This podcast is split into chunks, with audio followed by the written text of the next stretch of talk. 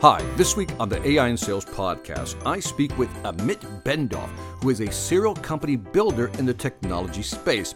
His new venture, Gong.io, is already creating a buzz in the AI conversation arena.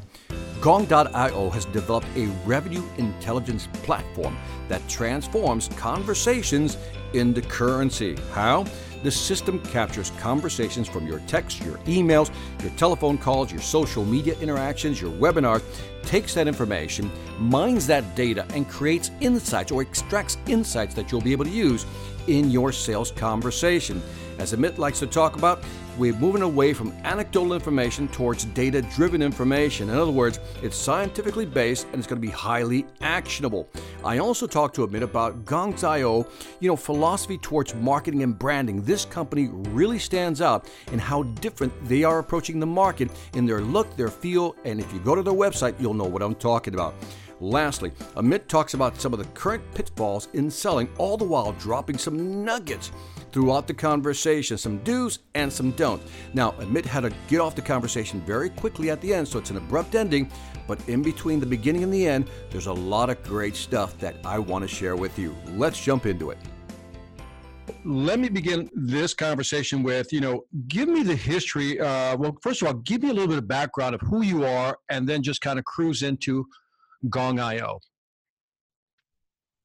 Okay, so Gong is, is the fourth company that I'm uh, that I'm leading. Uh, I started my career in tech at a company called ClickSoftware that was recently sold to Salesforce for I think like 1.3 billion. I'm one of the one of the uh, founding team member, and uh, and I started in Israel, but then moved to the U.S. and, and worked there for a while. Built the uh, North American team. Uh, moved back to Israel, joined a company called Panaya in the ERP SaaS space uh, as a CMO, and then I took a CEO role uh, at a company called Sisense in the business intelligence space. And uh, all of these like have been like very successful companies, and and uh, and that's where I got the idea for Gong, which I'm I'm very excited about, obviously. One of the things I have to add, you just mentioned you were CMO. One of the first things I noticed when I came across Gong, this is about I'll say maybe about a year ago, is that there is certain there's a certain certain ethos to your company because it doesn't look like, for example, a standard website. So if you're listening to this podcast, go to gong.io and you'll know exactly what I'm talking about. Talk to me about because it's a very non-corporate feel. And you know, I watched one of your videos. Everybody's introducing themselves, walking through the office, and it was very powerful, very captivating. So, although we're going to talk about AI in just a bit, give me your reason or thinking behind this branding that you've come come up with. Um, first, you know, I, I, have a good partner in crime, our CMO, Udi Ledergor. You know, we work together for three companies, and we like creating a little bit of a havoc in the market. Uh, most people like to play it safe, so they, they come up with stuff that people find agreeable.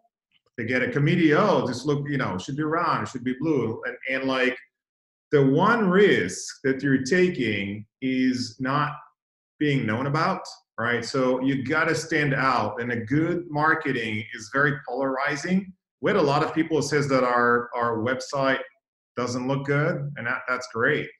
Mm-hmm. And you want something to polarize people. If you know that you have like haters, the name Gong, like people said, oh, it's bad, it's negative, right? Uh, so if you look at a lot of the great companies like like Virgin, like who would name an airline Virgin? Correct. A good point. Uh, it, it's crazy, but that's what polarizes people. That's what gets attention. So the real risk that you're running, because there are a lot of technology companies out there, is being ignored, right? And we're not afraid of taking risks because risky is safe and safe is risky, if you know what mm-hmm. I mean. I do. I do. You know, it's funny because that your whole website, the whole look, the whole feel, uh, it, it's almost like a giant pattern interrupt because you're like, what is this? What am I looking at? You know, and but one of the things I enjoy, and maybe you want to let's step in this a little bit, is that some of your reports that come out, some of the data that you share, some of the information on your website, it's one of the most content rich uh, websites I've come across, and it's not pretentious.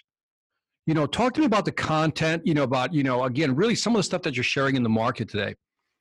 So this, this is not like coincidence. It is very strategic to us, and we we like that was part of our strategy all along. So first, our, our value proposition is using reality, not opinions. So there, when we started, there are like, you know, there are still like over 10,000 books on how to sell.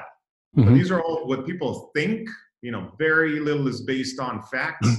Uh, and when when sales leader coach their team is based on their past experience, which may or may not be relevant to their current company or definitely to the way that the, the situation of their current company. So we wanted to show facts. People like, for example, were obsessed with um, filler words like ums and ums and like, right? And managers sometimes would drive people nuts with uh, what they're saying. We actually found that they have zero impact on actual selling. So just you know, you're focusing on the wrong thing. So we published that. That was like uh, very popular, and so opinions versus reality uh, is our, our core value proposition, and that's what we uh, we provide. And second, what we found, like Udi and I in past companies, that people don't like with like thought leadership. People want something that's like valuable, that is uh, concise, that is immediately applicable to what they do. They can use it today, and is easy to consume. Yeah. Right? That's what you're trying to do. Just quick, tell me something I didn't know that I could apply today, either me or my team. And I don't want to read like 13 pages. That's like what we're so popular. So it's data that people have not seen before. It is different, it's valuable, and it's easy to consume. And so, so to frame the conversation, because we jumped right into the the the the the the, spirit, the core of what is Gong IO, and so to frame it to the listeners is that you have an intelligence platform basically that analyzes conversations, and within those conversations, you're mining that data for, as you say, some real hard facts. And I think your mantra on your website I saw was "Good by opinions," you know, hello reality because I think what you say is so powerful in this in the sense that there's so many anecdotal information out, so much anecdotal information out there, opinions, and some of it is very old. I mean, some of it goes back 20, 30 years ago. And so your your conversations after being analyzed really, you know, again, extract a lot of different insights that people can use. And I think, you know, to combine both things, it's like it's scientifically based, but it's highly actionable. That's what I found about your data. Talk to me about the type of companies that you know have used your platform, and you know walk people through the process. You know, here's a company. This is the problem. Here's how they use the platform. Here's what they found. So we have. I mean, we're we're going really fast, and we're kind of like uh, scratching our eyes to see like how many companies uh, are adopting the uh, the technologies. Like it's it's beyond our dreams. I mean, we obviously believe that this is going to be good, but you never know um, how good? So today, I think there are about 800 companies uh, using the product, uh, anywhere from small startups with like two guys and a dog in a garage to mm-hmm. large companies with like thousands of, of, of people um, in, in customer facing roles. Uh, most companies would use it to capture the conversation. Uh, so Gong taps into your, your email system and starts reading the emails with customers, taps into your phone system, your, your Zoom meetings or WebEx meetings, and captures pretty much everything that is communicated with the customers and extracts information out of that. That information is used in, in three key areas. Uh, we call them like people intelligence, deal intelligence, and strategy intelligence. The, the conversation itself uh, aren't super interesting because nobody is like, uh, you know, has this like sense of voyeurism just want to listen to calls, right? They want to use it for specific areas. So people intelligence, if you look at the conversations and you start understand what's happening on those, and you start um, understanding which conversations are ending in a successful outcome. It means either that the people are doing very well, that the reps, or that the deals are closing. You can start uh, getting into conclusions like how can I improve the company as a whole. For example, one of our customers is selling a point of sale equipment uh, to SMBs, and Gong recommended that they talk about their hardware component before the software component, or maybe it's the other way around. I don't mm-hmm. remember. Okay. Now, and that increased win rate by 15%, one five, just these small chains flipping the order. Mm-hmm. Now, do you know what the crazy part is? Mm. Gong doesn't even understand what hardware is or what software is. It doesn't understand business. It's just like using AI to understand that these are the patterns that are successful. Mm-hmm. Just like AI can beat uh, the world champion in chess. Correct. Without even understanding the rules, just running all the possibility and seeing the data. So people intelligence. The second part is because Gong tracks the conversations, it can start showing which deals are going to close and which deals aren't. Mm-hmm. Right?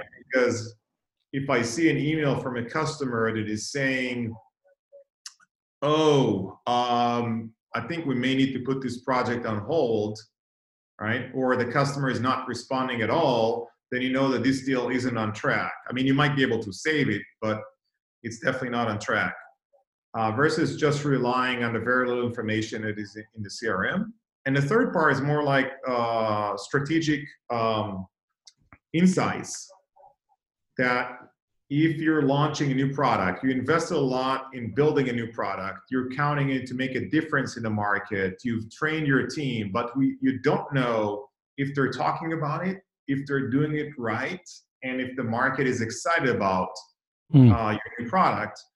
Gong can start tracking those conversations. It gives you like a near real time picture of how your new product is uh, progressing in the market.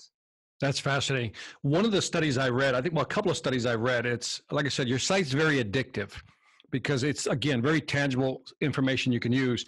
And I think I thought I saw one study where they talk about mentioning the competitor if you're the company you're presenting to mentions your competitor within the first 10 minutes. Uh, it allows you to adjust your strategy. Uh, talk a little bit about that because I want people to kind of get a sense that this is real, tangible content intelligence that you can use. Right. I mean, that, that that's definitely a great one. Uh, most people are kind of spooked by the competitor. Oh, a deal is in trouble if they mention a competitor. Actually, that's not a bad thing. If they do talk about it, uh, there's good chances that they're serious. Actually, if they're looking at several alternatives, uh, it means that they're seriously considering buying either you or a competitor. So that, that's actually not bad. It means that they may have a budgeted project and now you just need to differentiate versus create the business case. Uh, and second, yeah, being early is good because now you could uh, kind of like plan the conversation mm-hmm. uh, in a way. A competitor gets towards the end of the deal is actually um, mm-hmm. Uh, may or may not be a good thing. Yeah, I mean, if you start adding some of this stuff up, and I think I want people who are in sales or are trying to scale their business to understand that it's it's a game of inches all the time in this business, right? And so, first of all, you talk about sequence. You know, talk about the hardware and then the software, whatever the sequence. So that's sequencing. When they mention a competitor, here's kind of what you do. Here's the mind shift. So that's another right. one. I think another one I saw, which was interesting, kind of supported the challenger sale a little bit. That when they looked at conversations, people who the salesperson actually did most of the talking, actually talked a little bit more than the actual customer, which is totally contradictory to what we often hear, right? Let the customer talk. You know, right. talk to me about that one just a little bit because I, I, thought I thought that was another like a well, paradigm shift. I was about to say that again, this is like opinions versus reality, mm-hmm. and your reality is different. So, and, and again, we always caution people what we uh, publish, obviously by nature, is like across like a number of companies. But mm-hmm. it is very possible that your company is different. Uh, maybe you're selling like a very technical product. It does require a little more talking, or maybe uh, mm-hmm. you need more questioning. You're selling to a diverse set of buyers. Uh, hmm. and and even what you do, what works well for you today may not uh, be the best thing to do six months from now because your competitors change or maybe your pricing has changed and you need a different motion you're selling to different kind of buyers so um, you need to analyze constantly uh, what's right for your company and what's right for your company at the time and sometimes by, by team and product uh, there is no generality something is like generally true generally it's true that listening uh, carefully is a good idea. Yeah. Right?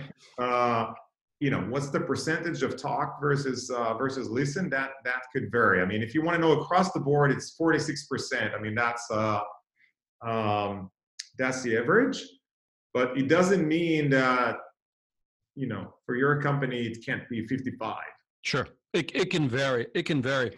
And so if you're, you know, one of the things I like about your company, I think it can it can help small business owners, small, medium-sized businesses. And so walk me through, because I want again listeners to understand this, because there's a lot going on under the hood. I get that, right? We can get deep into AI algorithms, all those beautiful things, predictive analytics, propensity to buy, and all that. But let's kind of zoom out a little bit and say that I am a small, medium sized company because people hear this technology and they're like, that's not for me. That's not for me. I don't want to hire 20 quants, you know, scientists in the background, whatever it may be. Give, give me an idea of what is, a, you know, the ideal client profile, somebody who should be using this. And I know that varies, but maybe kind of give me a flavor of who should be using this technology or leveraging it that's not doing it today. Uh, so first, you know, we sell primarily mostly to uh, companies that are in B2B sales uh, in North America. We have, we have some international customers. We have some B2C customer that mostly sales, uh, mostly for both in uh, sales, but we also have customers. Usually we start with the sales team and then customers roll it out also to sales development reps and also to customer success and customer support. Uh, but our entry point we should be the sales team there's like more complex, uh, higher value conversations. Um, we've known all along because I came trying to scratch an itch that I had that I wasn't understanding what's going on, and I wanted technology to give you that visibility. Um, we knew that our audience is going to be pretty tough it's mm-hmm. very difficult to get salespeople to adopt anything, right? right. It, whether it's like e-signature proposals or new commission app or whatever. So Eilon and I, my, my co-founder, when we thought about the company, we knew that this is going to be a challenge. If we need to get people to change the process, that's going to be a hard sell. Mm-hmm. We're going to get low adoption. So we said, how can we do it in a way that nobody needs to do anything. Just you turn on the software and it just works. That's still that was true like four years ago. It still is our mantra. You don't do nothing. You, you don't lift a finger right? So to give you an example we thought okay maybe we'll teach the the reps to say all kind of like markers similar to alexa and siri. Hey um, start of next step or hey gong um, action item mm-hmm. or pricing conversation. But we knew that we didn't want to do that, right? Because it's it, it requires training, it requires people to take some some action, and that's going to be an uphill battle. So we've built it for people that don't have any data scientists, aren't going to do anything that you ask them. We manage that. We imagine like the most cynical uh, personas with with very short attention span. That's a good place to start. It's a good place to start. And that's that's the that's the model. So it, it still is. You pretty much turn it on. Gong starts tracking all kinds of things without you having to learn keywords, without you having to learn um, how to book meetings or anything. It just just works. That's what gets such such high um, scores from our users. Talk to me about the integration with uh, CRMs today. How, do, how does that work? So we, excuse me, we, we have a two-way integration. So first, Gong will pull a lot of information for the CRM. So if right now we're having um, we're having a Zoom call, for example, and you see, okay, uh, Victor, Victor Antonio, he's a lead in my CRM, and it'll start, it'll match the record, right? And if there's an active opportunity, it'll match the opportunity. So all that uh, context is being pulled uh, from the CRM and, and match together with the conversation, whether it's being an email or a call or, or a video meeting. And and the in the other direction, Gong will pull a lot of information or push a lot of back into the CRM system. For example, if we've discussed pricing or competitors, that will populate fields in your CRM system extracted from the conversations uh, in near real time without the rep having to do anything. Mm-hmm. Right. So that's uh, that's super mm-hmm. valuable, and it's information that doesn't exist anywhere. I mean, most CRM forms would have, for example, competitors mentioned, but nobody puts the information in. If they put it in, it's incomplete and often wrong. Yeah, and and the thing is, you you're removing a lot of the anecdotal opinion blink type of information where I think it's going to go, and it's more objective. And as you, I don't know if you can answer this question, but do companies now are they now beginning to see this type of data that you're accumulating through all these different conversations whether email live voice whatever it may be are they beginning to finally see this as an asset? Like this this is real data. It's an asset. Do you get that feeling? Absolutely. Gong even though it's new uh, it's now considered a must have for everybody that uses it. And uh, almost nobody turns it off. Like without it you don't know where you're going uh, where you're flying. You're, you're flying blind. You're relying on opinions mm-hmm. of the customer facing people are bothering to put in a crm system which isn't a whole lot. And now you get like totally unfiltered reality in near real time which is like you know you'd be crazy to run a business without it I agree with you. I agree. I think you know one of the um, one of the, the data points I saw out there, and I want you to comment to this as we begin to wrap this up, is that you know I think it was like three to five percent of conversations that happen face to face with a customer, three to five percent of that data actually makes it into the CRM. You know, yeah. those. And so, how how can you know if, if the customers listening to this right now, potential client says, "Well, how can I get that data? Because that's some important data also." What are some remedies for that? Well, everything. So, so we also record. We capture everything, all the emails, all the video recordings, all the audio recordings. So, if we didn't have Gong on a call or on an email, then you know you'd probably go back and write, "Oh, it was a great, uh, great interview with Amit uh, mm-hmm.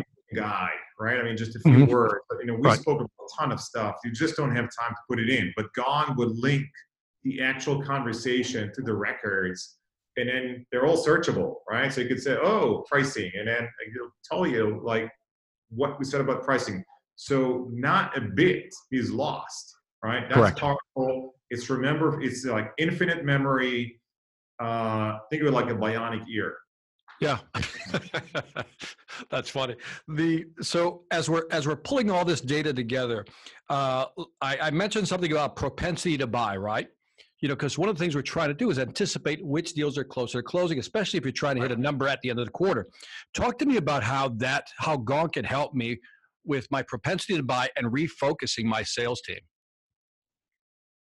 Well, I think one of the the problems of of uh, salespeople that if they're new, they tend to have happy ears. Mm-hmm right? If someone tells that they're interested, they're excited, they create an opportunity, then they never know why that doesn't close. And the veterans sometimes, and it's not derogatory, we tend to have lazy ears, right? We cherry mm-hmm. pick. If the customer is in a sweet spot and with enough, we might not get very excited about it. But with Gong, multiple people can chime in and see if this is a qualified deal or not and and score and and see if it's worth pursuing or not. Uh, it's like very easy. Use the power of the team. Yeah, are, are, is Gong now incorporating uh, a lot of sentiment analysis within their conference? You know, actually trying to extract some of that. If so, talk to me about that a little bit. Yeah, there there is sentiment. I wouldn't say this is like the most thing that people you know think about sentiment mostly in the uh, consumer B2C apps when people you know want to like curse the cable company or right?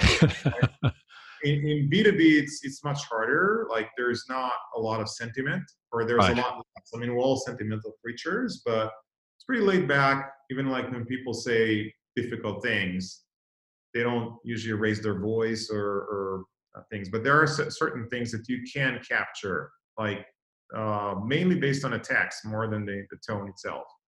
Got it. Got it. And last question, where do you see this going? I mean, let's fast forward this, Amit five years from now? What's Gong going to look like? What's Gong aiming at? Well, uh, our earth is to help companies manage based on reality and and uh, get away from the opinion-based manual data entry uh, world that we're seeing today and then for the last 30 years. So what we want to build, we want to make CRM autonomous, right? That you take customer facing people you take the burden of updating records away from them and then like all of a sudden mm-hmm. everybody knows everything without anybody having to do anything. That's a pretty powerful concept. You just tap directly into the conversations and then you give the leadership team the information that they need to know but also the customer facing people can get better without having to lift a finger. That's i love it no, it's a, it's a, by the way, it's a great dream. The more effortless you can make it, the better. One more question I lied. It's just because you prompted me in your statement.